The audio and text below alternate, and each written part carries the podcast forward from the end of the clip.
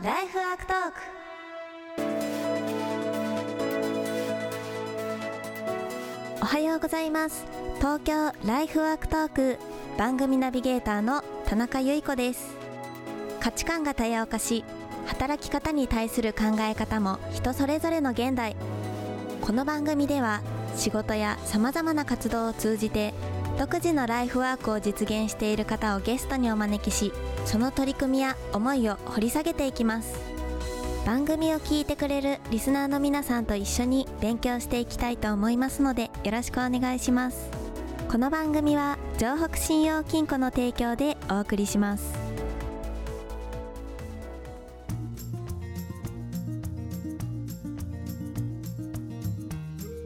これまでの日常が当たり前でなくなってしまったにせんにじゅうねん、ビジネスがうまくいかなかったり、友達と気軽に会えなくなってしまったり、思い通りにいかない毎日が続きますよね。そんな日常をどう変えていくか、これからの毎日をどんな風に想像していくか、皆さんと一緒に見つけていきたいと思います。未来を引き出せ、城北信用金庫です。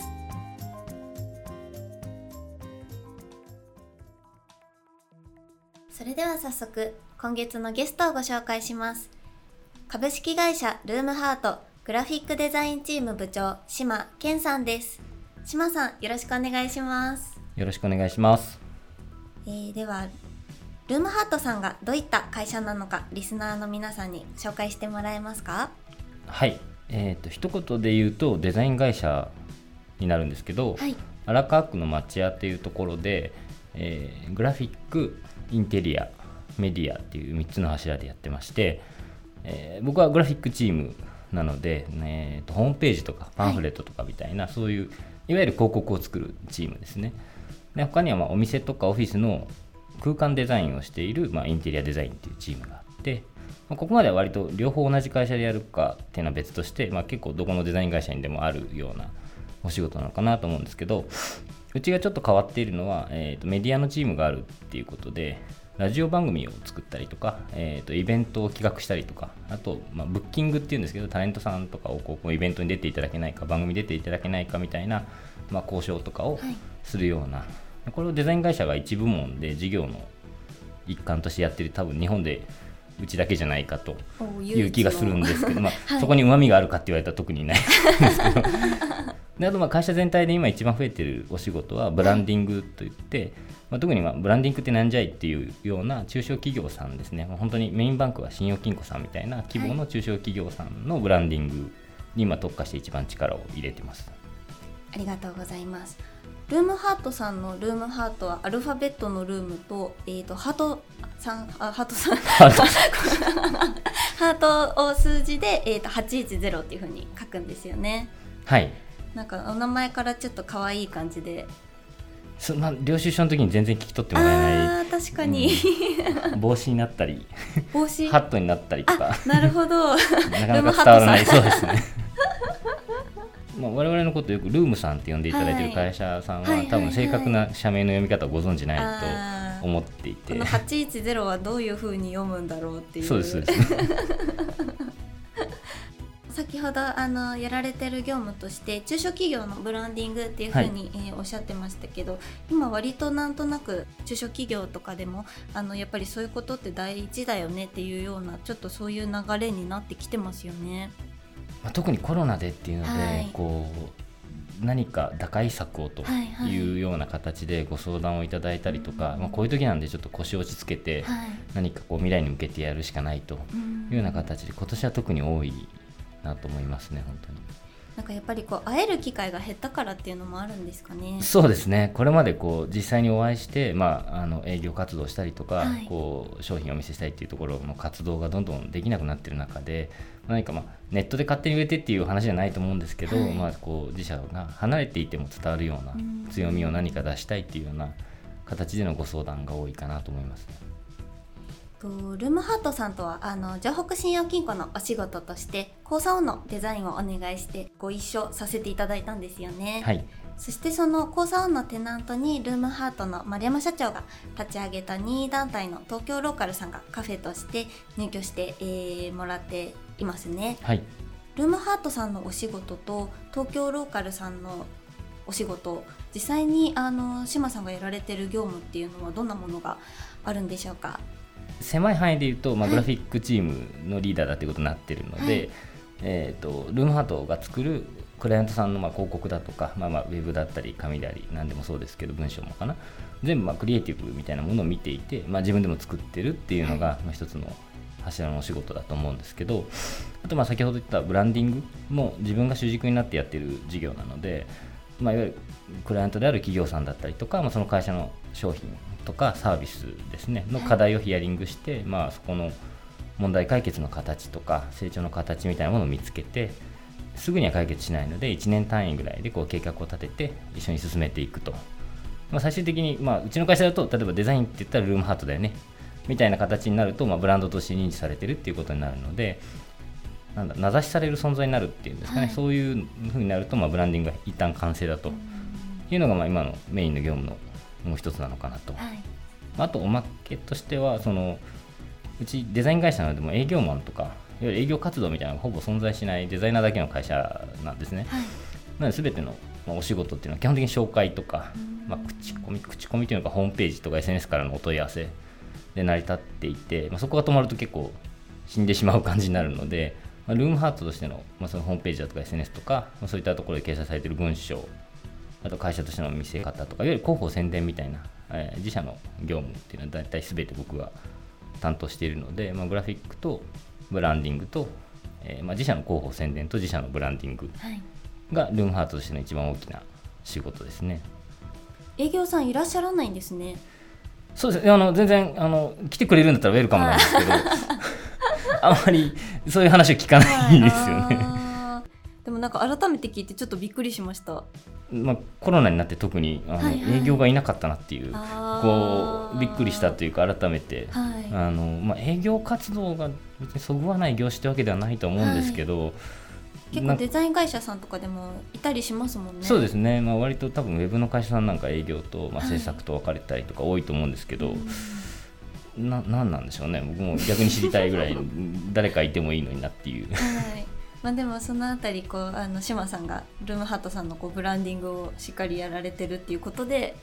あのあんまり営業さんがいなくても成り立ってるっていうことですね。今のところはこれまでなんとかやってこれてるという、はい、私も実際にあのルームハートさんにお邪魔させていただいた時とかにすごいこうオフィスの内装デザインとかもあのおしゃれで、あれも自分たちでやってらっしゃるんですよね。そうですね、基本的には、はい、あのオフィスとしてはもう使われてなかったビルだと思うんですけど、はいはい、まあ、オーナーさんのご好意で結構好きに改装していいよということでおっしゃっていただいて、はい、まあ、ただあのそんなに工事費もかけられないので、あの僕なんか全然専門知識も何もないんですけど、ペンキ塗ってとか、はいはい、結構従業員みんなで、はい、タイル貼ってみたいな形で、はい、本当にもう、こう自分でやると危なそうなところだけは、はい、まあ、専門の方にお願いしてっていう形で、もうろくねんまえですかね、手作りで結構作ったオフィスなので、はい、でもなんかあのオフィスを見るとなんとなくこうルームハートさんがこう作られるものがイメージができますよね。好みは分かれるかもしれないですけど結構こう、まあ、そういう風に言っていただける時はありがたいというか、そういう風に思っていただける方とお仕事させていただくことが多いですね、はい、うん、なんかそのオフィスもそうなんですけど、あの社員の皆さんもすごく個性的な印象が強くてですね、特にアフロがトレードマークの、 あの丸山社長なんてもうまさしく町屋でアフロといえばみたいな感じの印象があるんですけれども、島さんから見て社員さんのイメージってどんな感じですか？社員さんのイメージ、まあ、あの丸山は結構アイコン的に分かりやすいというか、はいはい、まあ、アフロの人が意外と町屋にも何人かいるみたいなんですけど、はい、丸山社長以外に、ね、そうですね、僕もなんかたまにあのあーと思って見たら違う人だったことがある、はい、あ、後ろ姿とかでですか？あの基本的にデザイン会社なんで、はい、なんでしょう、こう自由な感じでみんなで集まってっていう形なので、はい、あの割と知り合いが集まってこう作って、その後もなんか友人の彼女さんとか、はいはいはいはい、あの誰かの後輩だとかっていう人がこうどんどんどんどん集まって入ってきて増えてきた会社なので、こうつてで入られて、なんとなくまあこうよく言えばファミリーみたいな、ゆるいファミリーみたいな感じで、まあ仲良くはやってるのかなという感じですけど、なんだろう、あと何なのかな、なんか皆さんすごいあのなんかこう明るいイメージがあって、なんか風通しが良さそうというか、なんかこう客観的なイメージですけど、なんかそんな気はしますね。割とデザインってまあ人それぞれだと思うんですけど、はい、業種的にはこうずっと机にへばりついてデザインしてる人はしてるので、まあなんか暗いとかどうかわからないですけど、はい、おとなしい方はおとなしい職種だと思うので、まあ、なるべくこうみんなに賑やかにフレンドリーに会社の中ではやっていこうかなという感じで、はい、まあ、僕らは思ってるんですけど、はい、最近やっぱにじゅう代さんじゅう代とか若い子も増えてきたので、はい、なんかただ上のおじさんが弾けてるだけなのかもしれないっていう不安感は常に持ちながらなんか浮いてるんじゃないかなとか思いながらは一応こうみんなで仲良くやろうかなってあの島さんがこうルームハートに入られたきっかけとかっていうのもちょっと聞かせてもらってもいいですか？はい、えっと、もともとそのまあ丸山代表の丸山とはまあ友人というか、はい、もう10何年前から知ってるんでしょうねじゅうご、ろくねんまえから知ってると思うんですけど、はいはい、でまあ、ルームハートっていう会社ができた時には、はい、まあ、あの他の会社に行って、はい、えー、別の会社になんか役員みたいなことをしていて、はいはい、まあ、特に仕事に不満があったわけでもなくすごく充実してたので、まあ、友達なんで昔からこううちに入ったらとか入るかみたいな話してたことあるんですけど、あ、まあ、全然どっちも本気じゃないというか、はい、っていう形でずっと友人関係 で, でただ創業していちねんぐらいですかね、なんか当初人数少なかったので、まあ、ルームハートっていうのってはちひゃくじゅう号室っていう、はい、まあ、丸山の自宅の一室でこう創業したんですけど、えー、ご自宅の番号だったんですね。まあ、そうですね、まあ、あんまこんな大きい声で言っていいのか多分大丈夫だと思うんですけどちょっと場合によってはそうですね、あの、まあ、自宅でずっとこう多分最初人数も少ないんで、はい、彼は仕事をしていて、まあ、いちねんぐらいしてから、まあ、僕も他社の人間で、まあ、相談があるっていうのでなんだろうなと思ってこう顔出して行ってみたら、その俺ダメだと、島県家だと俺テレビ見ちゃうって仕事にならないって言うんですよそれはダメだねっつって、はい、うん、その話してる時もなんか ダブリュービーシー の決勝かなんか見てたと思うんですけど、うん、これはダメだなっていうことになって、まあ、僕前職そのまあ福岡が本社の会社で、はい、東京すごく人数が少ない会社だったので、まあ、ルームハートと僕の前職の東京事務所をこう共同で借りて、はい、まあ、別の会社なんですけど、あのお昼を一緒に食べたりとか、まあ、同じ空間で机を並べてこう仲良くずっとやってた時期がしばらくありまして、その後、まあ、ちょっと僕が病気になったりとかしてちょっと間隔空くんですけど、なんかもう一回本格的にこう仕事に復帰しようかなみたいなタイミングでちょうど丸山の結婚式があったんですね。で、まあ、なんかプロフィールビデオっていうんですか、生い立ちのビデオを頼まれたりとか、はいはいはい、なんか友人代表でスピーチしてくれないかみたいなことを言われて、はい、ちょうど自分も結婚を考えたタイミングだったんで、はい、なんかこう自分の人生の転機みたいなのを意識しながらずっとこうプロフィールビデオを作ってたら、な、なんですかね、こうサブリミナル効果っていうか、なんか頭の中が混乱してきて、はい、なんか僕が結婚するんじゃないかみたいな、はいはい、丸山とみたいな、なんかこう頭おかしくなって、すり込まれてきて、そうですねで気がついたらなんか彼の結婚式で、そのなんかまあ彼はこういう足りないとこもあるんですけどすごいいいやつなんですよみたいな、はい、まあ、奥さんも支えると思うんですけど僕も支えるんでみたいな話をこうスピーチでしていて、はい、なんかあれこれルームハートに入ろうとしてるなみたい な, なんかしかもそれを人の結婚式ですごい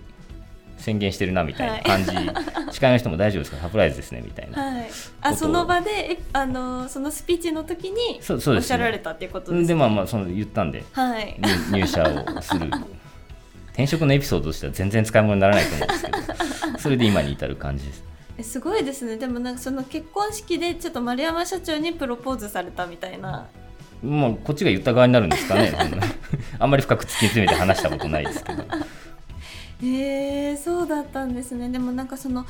丸山社長と島さんっていうなんか組み合わせもちょっとなんかこう意外というかなイメージがあって、何きっかけでお知り合いになったんですかお二人は？もともとあのまあさっきちょっと話した僕の前職の会社がまあ福岡が本社で、はいはいはい、社長がこう定期的に東京に出てくるっていう時に、はい、なんかまあマンションを借りていて、はい、それが町屋だったんですよ、はい、で町屋でこうお店で飲んでいて、はい、あのロジっていう駅前のバーで飲んでいて、はいはいはい、ありますね。その前職の社長が飲んでると、まあ、カウンターでうちの丸山も、はい、でなんかまあ一人同士でちょっと話したりとかして、はい、まあ、社長は僕よりだいぶ年齢上の人間なんですけど、はい、なんかうちにもお前と同じような年齢のやつがおるんやと、はい、今度紹介するわみたいな感じで引き出されたのが最初ですかね。ええー、あ、そういう始まりだったんですね。じゃあお二人の出会いも町屋だったっていう。 そう、そうですね、初めてその時来たと思います、えー、町屋。なんかすごいあの今までちょっとそれがなんか不思議だったんで、お二人のこうなんていうんですかね、タイプが全然違うじゃないですか。なのでなんかちょっとずっと不思議だったので、やっとなんかこう知ることができて私は嬉しいです結構まあ最初からああいう感じ、はい、お互いも変わってないと思うので、はいはい、なんだろうな、最初そのいっけんめで相当盛り上がって、はい、まあ楽しかったんですけど、えー、なんか当時彼がハマってたラーメン屋さんがあって、はい、この後どうしてもお前に食わせたいラーメンがあるんだって、はい、すごいですね、お前に食わせたいラーメンにけんめ行こうみたいな感じで、はい、当時僕目黒の方に住んでたんで、これ行ったらちょっと帰れないなと思ってそのこれ朝まで飲むやつかなって思って、はい、でもまあまあせっかく盛り上がってるし、もうちょっとラーメン屋さん行って、いや今日朝まで付き合おうと思ってにけんめ行ったんですけど、ラーメン出てくる前にもう彼寝てましたから、ね、食べないんかいと思ってせっかく行ったのに家も知らないんで当時送り送ってもいけないど う, どうやって帰るんだろうと思いながら、僕も本当終電なくなってじゅっぷんごぐらいのすっごい微妙な時間にタクシーで帰って、はいロングの客ですよ、客運転手さんとか言いな喜ばれちゃうやつですそれはすごい覚えてるんですけど、ね、あ、そんな始まりがあったんですね、えー、ありがとうございます。今日は島さんが携わっているお仕事についてやルームハートさんに入ったきっかけを中心にお話をお伺いしました。来週も引き続き島さんにお話をお伺いしていきます。どうぞお楽しみに。番組へのご感想やこんな人にインタビューしてほしいといったご要望を募集しています。宛先は エーエヌティーアットハンモックドットトーキョー。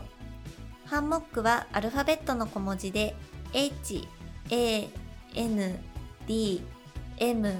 オー シー ケー です。詳しくは番組ホームページをご覧ください。今日も実りある一日になりますように。いってらっしゃい。